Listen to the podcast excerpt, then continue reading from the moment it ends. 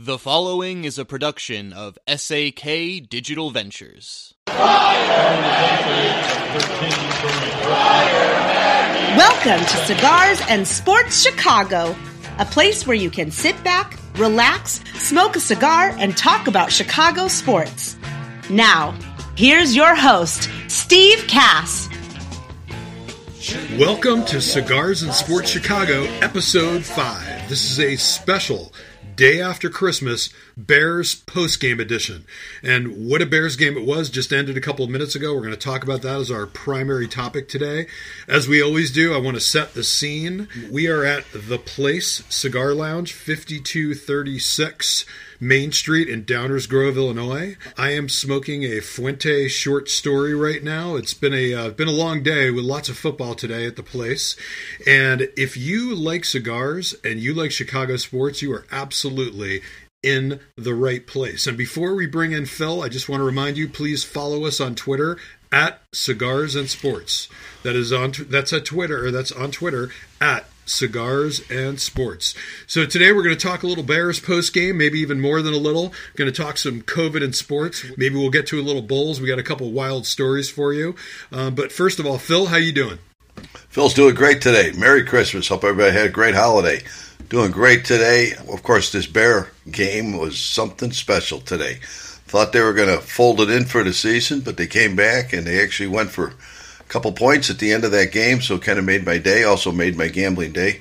Yeah, so why don't we share, share your bets? Share your bets. What did you bet on today, Phil? And, well, of course, to, everyone was mocking you for actually putting one, but not two separate bets on the Bears today. Maybe you can go through that real quick. Well, I just thought I'd take a flyer today, and uh, the Bears in the money line, and I just thought maybe with the snow and the weather, Seattle didn't have much of a great running game this season, so I thought they'd be forced to do that. I almost ate my words on that because their passing game certainly didn't hurt any in this weather. And then I actually took the Bears with the points, so double win. Nice job. Got to be impressed. I guess maybe you should have made that a parlay. It would have gone better. But hey, you'll uh, you'll take it the way it was. Um, there is no way, as I said, that I was going to bet on the Bears for the rest of the year. And just from a gambling standpoint, funny thing was before the game today, and I'm not in any way saying that I'm some kind of genius because I did not bet on that particular game today. Although I only bet on one other game and I did I did win. But the Bears could have won, as I said before the game, or could win any of these last three games. Obviously, they played Seattle today. Seattle showed that they are just absolutely horrendous because I don't exactly think the Bears played well, and we'll go over some of the some of the detail. You know, they certainly they could beat the Giants, who got blown out by Philly today um, next week, and certainly they'd have an opportunity to beat Minnesota the last week of the year. So, how weird would that be if somehow the Bears win their last three games? And they keep Matt Nagy. How would you feel about that, Phil? Well, I don't think they're keeping Matt Nagy. I think each win keeps Matt Nagy's job to the next game. I kind of thought if they lost today, he might just lose his job on the flight home. But we'll see what the Bears do at the end of this season. Uh, nothing will surprise me, no matter what direction they go in to hit a couple of highlights today, and I guess first of all, in terms of specific highlights, the end of that game, that last drive by Foles was impressive. Uh, you had mentioned that the Mooney catch, but then Jimmy Graham doing what he does, which, by the way, what he usually does is not much, but the one thing that he does do is catch a uh, touchdown in the corner of the end zone. And let's just be honest, that Damiere Byrd two point conversion at the end of the game is probably the best Bears catch of the entire year. And let's be fair and balanced, as we always are on Cigars and Sports Chicago. Pretty good move, Matt Nagy choosing to go for two instead of playing for overtime in that last play. I mean, certainly he could have played for overtime, and I'm not sure that anyone would have given him much crap. Hell of a job converting on the two pointer there at the end of the game. It was Thoughts great on that last drive. I thought it was phenomenal. the thing that surprised me the most is as this Bears season is gone, I thought for sure that there would be a uh, Bears dumb penalty which they have been uh, famous for in uh, scoring drives this year. So I thought they would possibly get that touchdown. Play would be called back on a stupid holding penalty, and and as you saw at the end of the game, they still pulled off one more stupid penalty. Thank God it didn't cost them let's just be honest about that. I mean, they certainly had, they did lead in one category, I guess, other than the score, because we also were preparing for doing this today, assuming that they were going to lose um, right up until the end. But they did commit eight penalties to Seattle's seven, so nothing great. Obviously, including a couple personal fouls, a number of idiotic, um, number of idiotic, uh, you know, uh, false starts, offsides, the usual Bears thing there. But you know, they pulled it off in the end. A couple of stats from the game today: Foles was 24 for 35, 250 yards, one touchdown, no interceptions. So he was efficient. He managed the game, did a fine job. You know, Montgomery uh, had a actually quite a poor game, 45 yards on 21 attempts, 2.1 yards a carry. So definitely not great. Khalil Herbert had that one great touchdown run, that 20 yard touchdown run. From a receiving standpoint, Darnell Mooney had 57 yards on five catches. Actually, Montgomery had 61 yards on seven catches. Cole Kmet had a decent game, four catches, 49 yards. Dazz Newsome the great six round draft pick of Ryan Pace got his first NFL catch, one catch, 10 yards. Got to mention Dazz. Anyone stand out for you today? And anything, obviously, the last drive sort of neutralized it, but any thoughts on their play in the red zone today, Phil? Well, the red zone play I, I thought was rather horrendous. I think up until that last drive, they probably had negative yards in the red zone.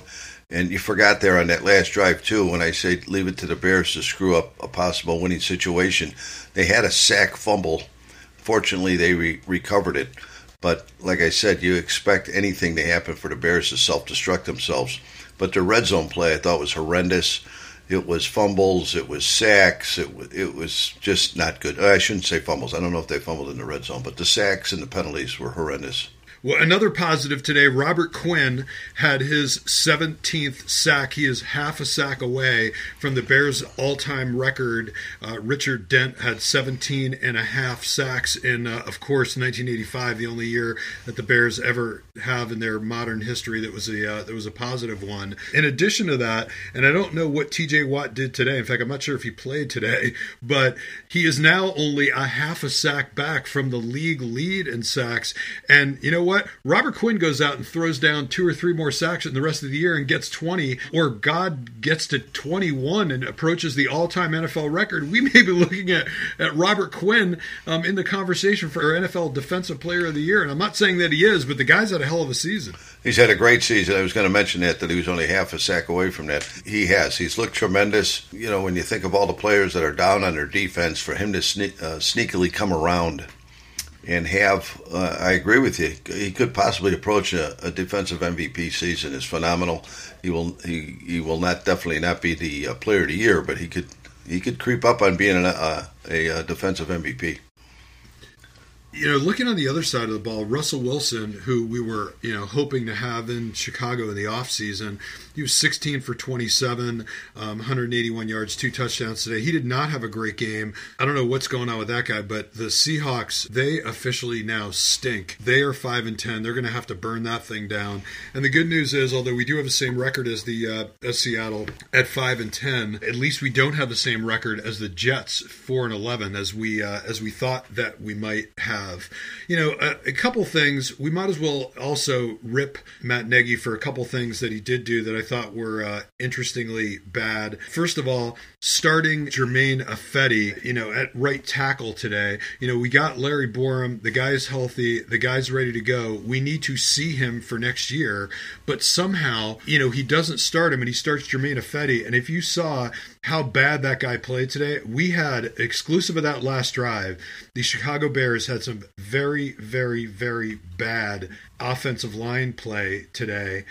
And you know, looking at the number of sacks, actually, uh, they they gave up a total of four sacks today, which is not good. And I don't know what the hell they're doing, starting Ifedi over Larry Borom. In addition to that, we did not see Thomas Graham Jr. hardly at all today. We saw Kindle Vildor. So, you know, no matter what it is, certainly, uh, you know, the Bears are going to try to lose the game, but they were able to snatch victory out of the jaws of defeat today. Yeah, another thing I noticed, and I blame this on Nagy, is, is offensive play calling. Every time the Bears had a decent first down, I'm talking 8, 10, 12 yard first down, every first down play after that was a one yard run. They just kept running the ball on first down, one yard. It's like they're starting every series with only three downs. It just it just gets a little old. Phil, I have a trivia question for you, Bears trivia question. Who was the Chicago Bears backup quarterback today? Didn't they grab some guy that was working in a tavern or something last week? I forget what it was, but he, he, he came out of nowhere. I don't think he... that is correct. the guy's name is Ryan Willis. He went to the University of Kansas. Uh, he is 26 years old. He has never taken a snap in the NFL. He's played on a variety of practice squads. Um, as you mentioned, he actually brings in beer off the trucks in a local tavern. And today he wore number 19 and stood on the sideline with a headset and a jacket on and served as the backup quarterback while both Justin Fields was out with a bad ankle today and apparently Andy Dalton took his 10 million with a groin pull. So for whatever reason, we had the great Ryan Willis, and I'm hoping that we don't uh, we don't see that guy. You know, pivoting away the, from the game for one second. Another thing I want to mention that I thought was just incredible this week was Roquan Smith who has been nothing but fantastic the entire year and had another really good game today, did not make the Pro Bowl. How you can argue that that guy should not be one of the four best inside linebackers in the NFL? And as you know, I am one to rip the Bears, not necessarily defend them. I think is ridiculous. Uh, Jakeem Grant uh, did did make the Pro Bowl also as a kick returner, so he was great. Thoughts on Roquan and how he got robbed not being uh, you know not being elected to the Pro Bowl? Well, it's a, he's had a he's actually for the team they've had this year, he's definitely had a Pro Bowl season, in my opinion. I, I don't know what other players uh, they got ahead of him, what other four linebackers are going to be ahead of him, but he's definitely had that kind of season. I agree with you there. So let's ask another organizational question. And I talked about this a little bit the other day on the solo version. So you would assume that the Bears are going to fire Matt Nagy.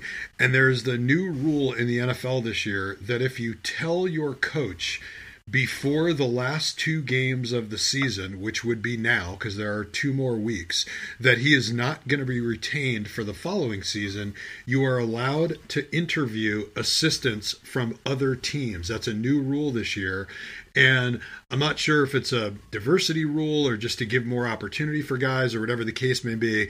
It would be my guess that the Bears probably have told Nagy, maybe they haven't, what the hell do I know, um, that he's not returning.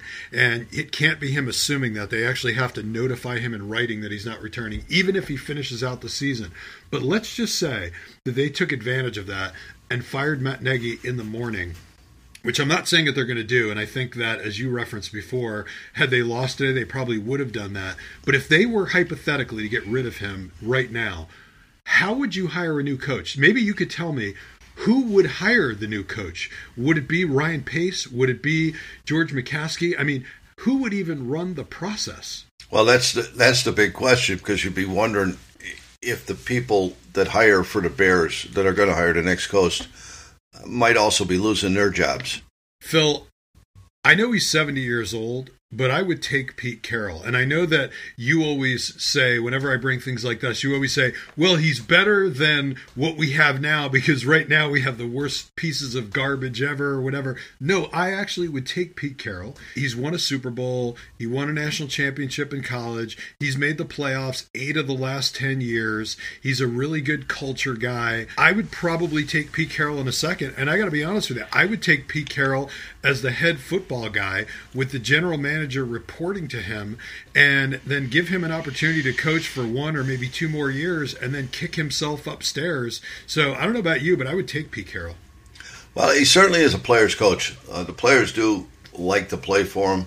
When you watch him on the sidelines, he, he certainly always looks like he's all in. The difference between him and Nagy, he looks like he's all in. He also looks like he knows what he's doing. So I agree with you. Moving him up into the office to maybe run operations and be the guy that picks the next coach might not be a bad move because he might be looking for a job if uh, Seattle, you know, loses their next two games. That's for sure. Let's talk about COVID and sports for a minute, and specifically in the NFL. And we'll uh, get to the Bears for a minute in a minute. Um, the Bears today had nine guys on the COVID list Ryan Nall, Allen Robinson, Isaiah Coulter, Jesse James, Jesper Horsted, Akiem Hicks, Ogunleye, Jaylon Johnson, and Tashaun Gipson. So five starters. How are they going to deal with this COVID situation? In the playoffs. How can you get, for example, to the NFC Championship game and then say, oh, well, uh, Tom Brady tested positive even though he feels fine and he's not going to be playing in the NFC Championship game? I mean, how the hell are they going to deal with this COVID situation in the postseason if they have the same protocols that they have now? Any thoughts on that? Well, you, you know, you hit the nail right on the head, and it's going to be you know, hypothetical. You're right. How would they handle that if if an Aaron Rodgers or a Tom Brady a day before a playoff game test positive? I, I don't know how they're going to do it. An interesting scenario happened today, and uh, some people caught it. I caught it. I I, uh, I think you saw it. It was interesting. There was a, a post game interview tonight with. Aaron Rodgers and Erin Andrews, and yes. they did an interview, and they stood probably six, eight feet apart as per NFL COVID protocol, neither having a mask, which is why they had the eight foot difference. And while the cameras were still rolling, when the interview was over, they both took their headsets up and then went up and embraced each other in a nice close hug. and I thought that was interesting with the COVID. So you wonder, uh, you know, what their thinking is or what message they're trying to get across there. Well, I hate to say this, and I may be sounding like a former president right now, and I can't believe it. I'm saying this, but I think the best way to deal with it in the playoffs is is just tell guys if you have symptoms, then we will test you. If you don't, no testing in the playoffs. Stay away from everybody. Maybe you got to bubble guys in a hotel at least, you know, the entire postseason if that's what it takes.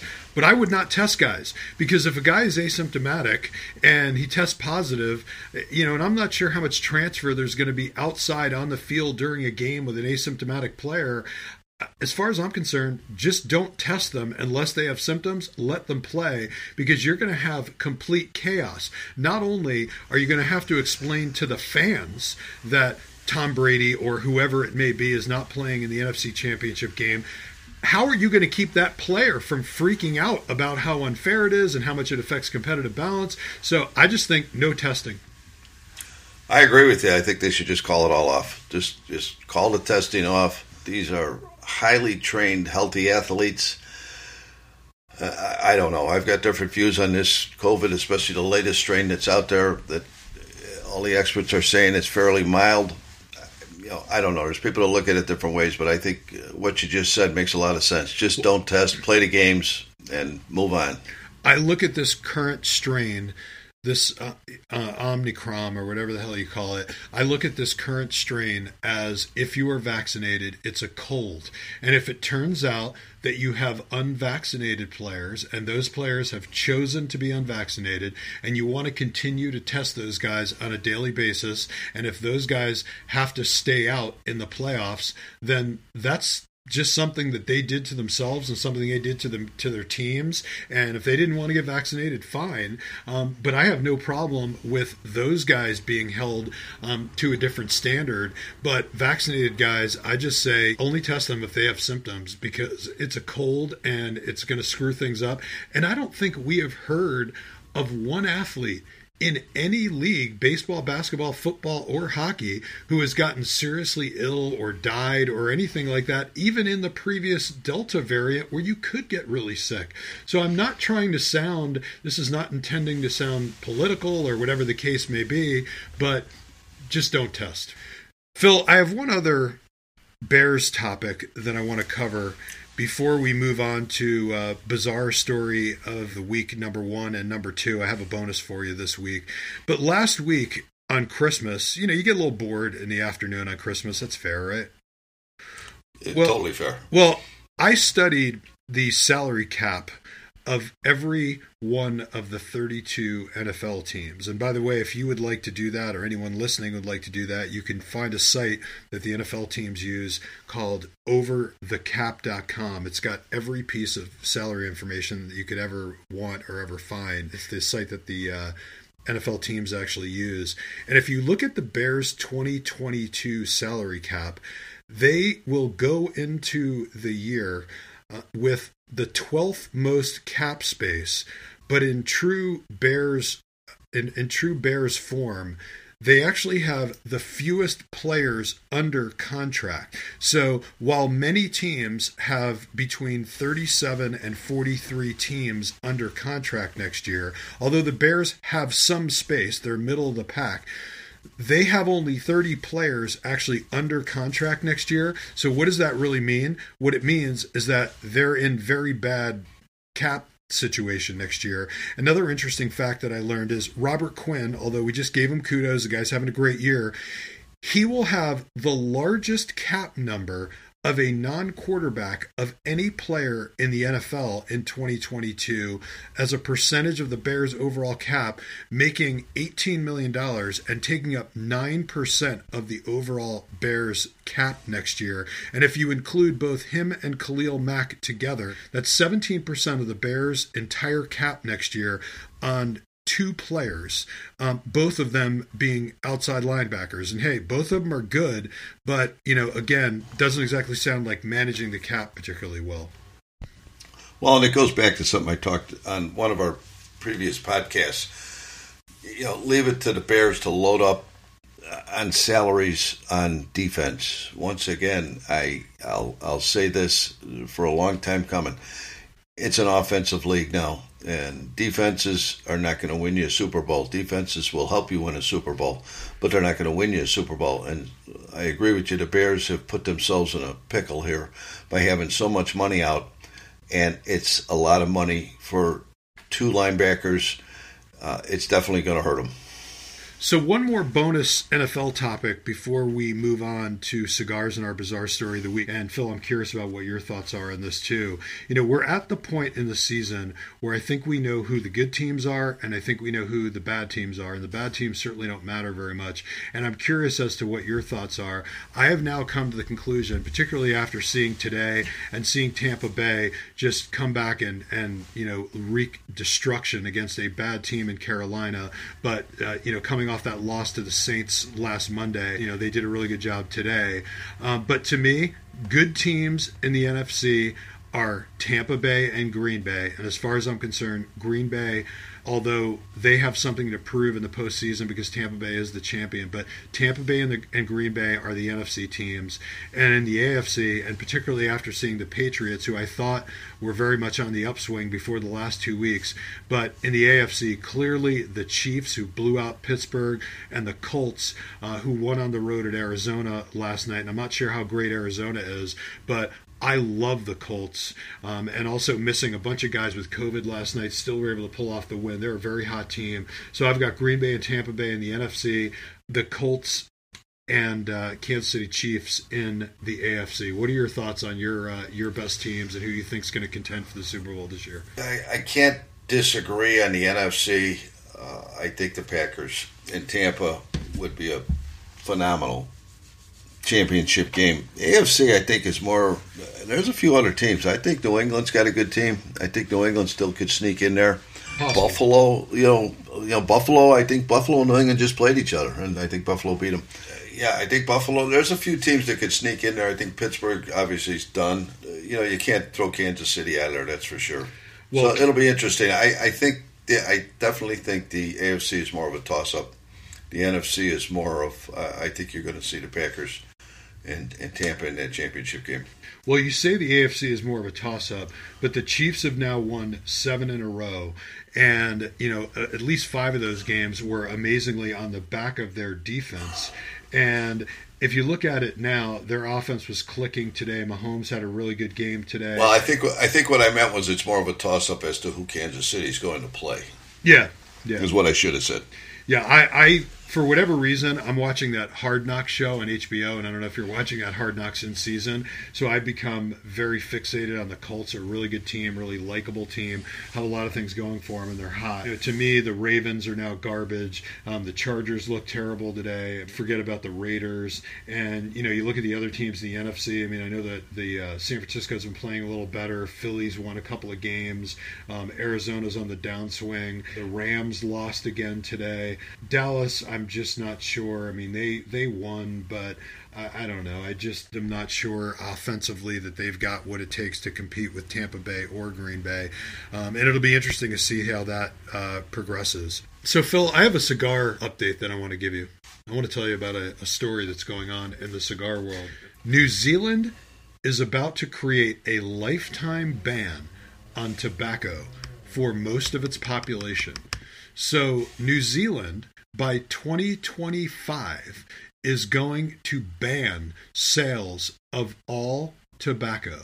So, what that means is that if you're a smoker in New Zealand, that you better get your last cigar in over the next three years or so, because after 2025, you will not be able to purchase tobacco, you will not be able to smoke tobacco. Tobacco will be an illegal substance in the entire country. New Zealand is attempting to be the healthiest country in the world. So, how do you feel about cigar smoking in uh, in New Zealand?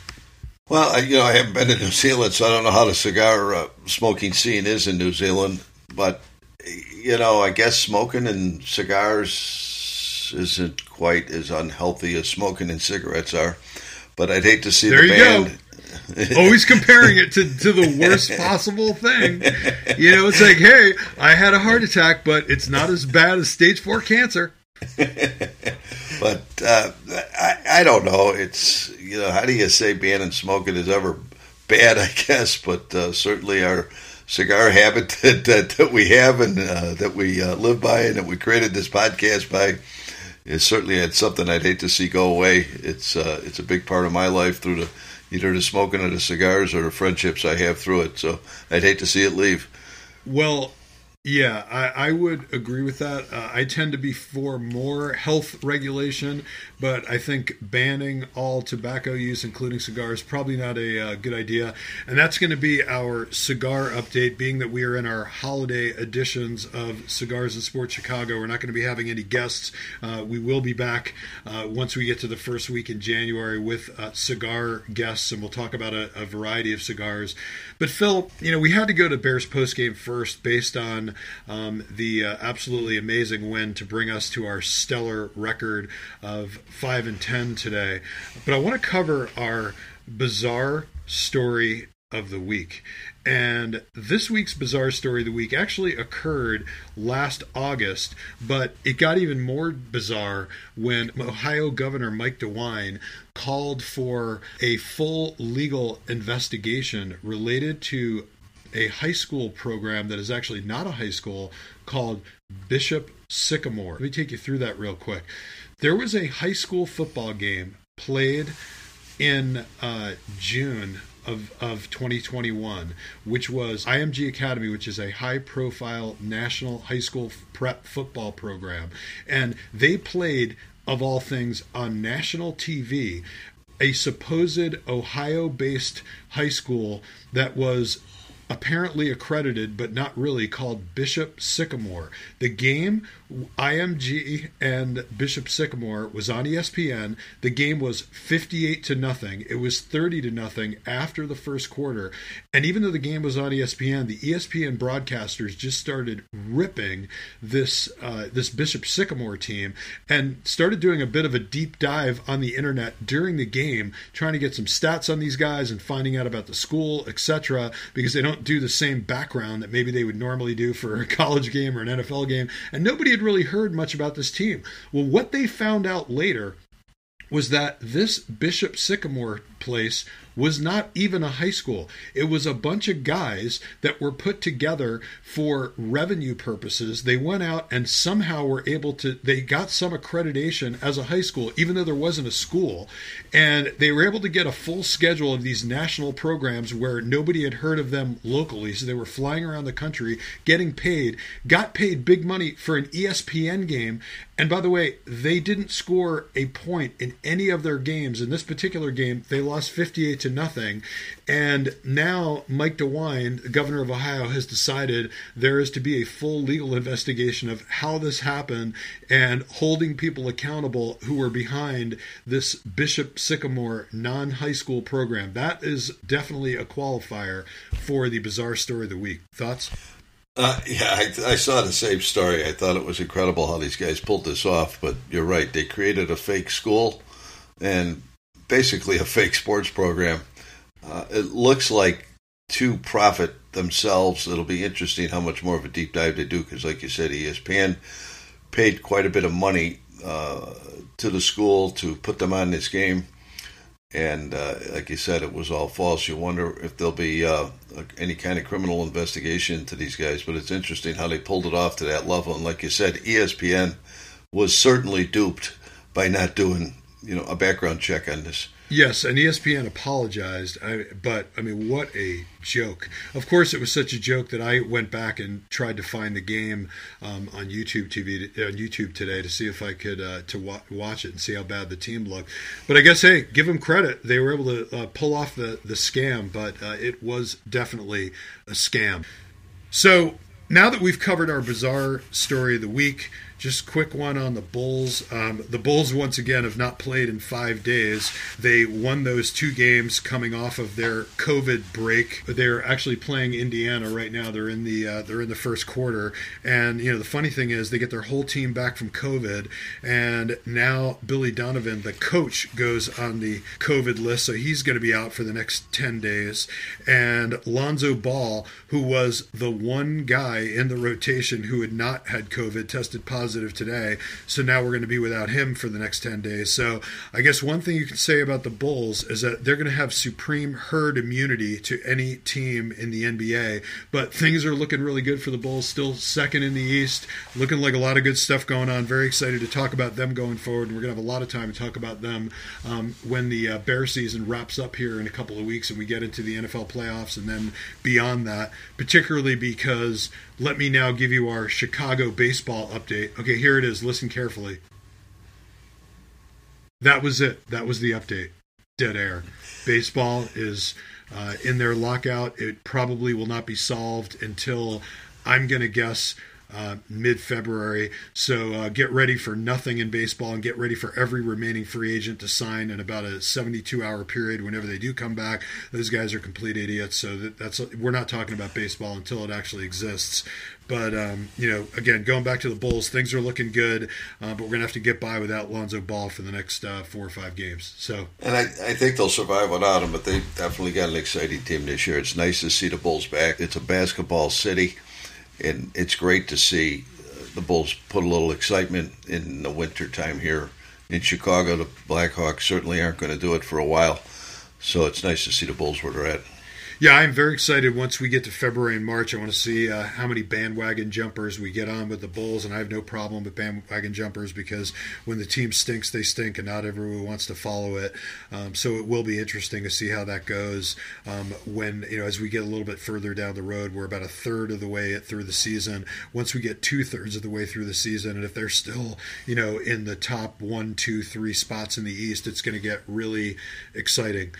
So, Phil, I think that's going to pretty much put a wrap on uh, episode five of Cigars and Sports Chicago special day after Christmas holiday Bears post game edition. It's been great talking to you today.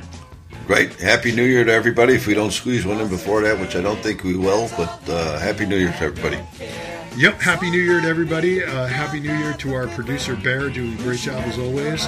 And we will talk to you next time on cigars, and Sports Chicago. Thanks, everybody. Under the willow, we can have high times if you look back. We can discover the wonders of nature, growing in the